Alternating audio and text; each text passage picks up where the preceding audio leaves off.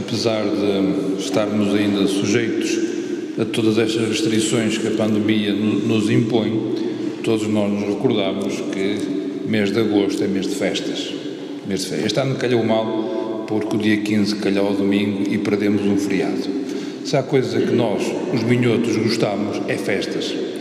E tudo que seja festa, eh, muito, se não a totalidade, a grandíssima maioria, tudo ligado a motivações religiosas e das diversas motivações religiosas, aquela que ganha maior destaque são as invocações marianas, as festas ligadas à devoção a Nossa Senhora. De facto, Maria, como, como nossa mãe, mãe de Deus e nossa mãe, até nisto nos ajuda, porque a festa faz falta, a alegria, o exteriorizar sentimentos eh, de alegria, de pertença, de estarmos bem uns com os outros, isso é importante. Por isso, quando eh, no século passado, eh, no tempo do Papa Pio XII, um pessimismo antropológico tomava conta do mundo, reparei, duas guerras mundiais, tinha-se posto tanta esperança na ciência, tinha-se posto tanta esperança na razão, e pelos vistos a coisa piorava cada vez mais, apoderava-se um certo, um certo um peso, uma, uma, uma visão negativa, um pessimismo muito entranhado na vida das pessoas, que se calhar ainda hoje encontramos.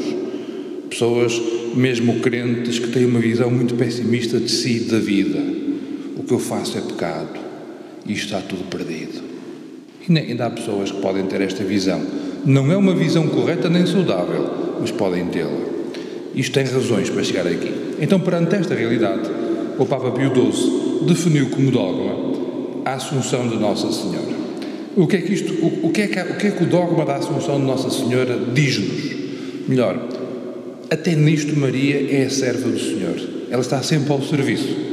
Quando se define o dogma da Imaculada Assunção, desculpa, da Assunção de Nossa Senhora, depois de ter feito o dogma da Imaculada, nós estamos a dizer que aquilo que Deus prometeu e realizou em Jesus Cristo cumpre-se plenamente na humanidade.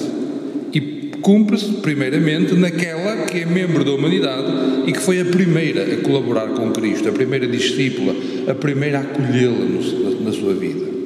Por isso, ao celebrarmos a Assunção de Nossa Senhora, não vamos olhar apenas aquilo que ela foi e aquilo que ela fez.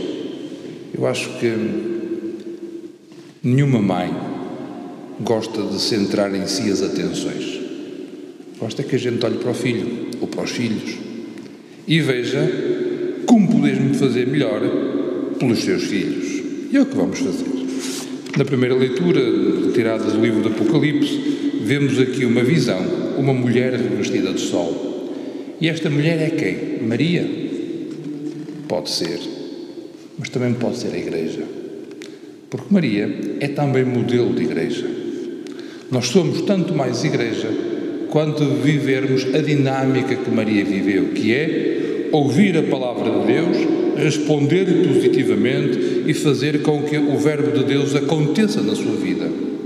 E é aquilo que nós, como Igreja, estamos chamados a ser: ouvir a palavra de Deus, responder-lhe positivamente, fazendo com que o Verbo de Deus, Jesus Cristo, aconteça no nosso cotidiano.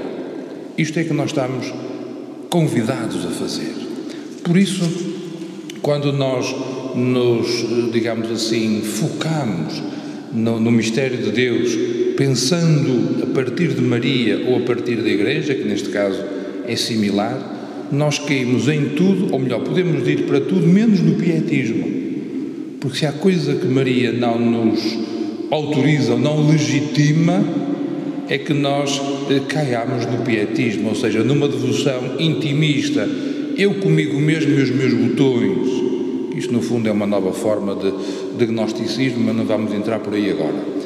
E Maria, muitas vezes, é usada por estes caminhos errados.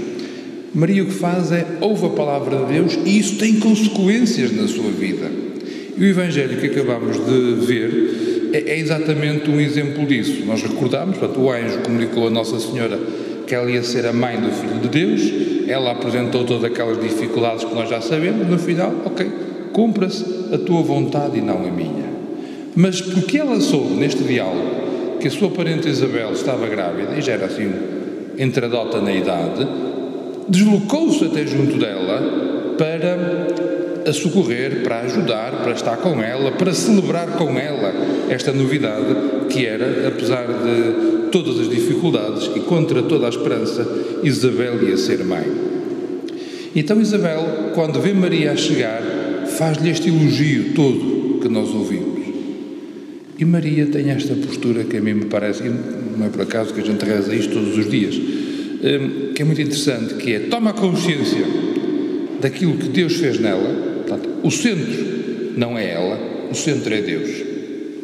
Toma consciência de uma forma grata e de uma forma disponível daquilo que o Senhor fez na vida dela, mas não se centra em si. Reconhece que aquilo que Deus fez nela é consequência das maravilhas que Deus tem vindo a fazer em favor do seu povo.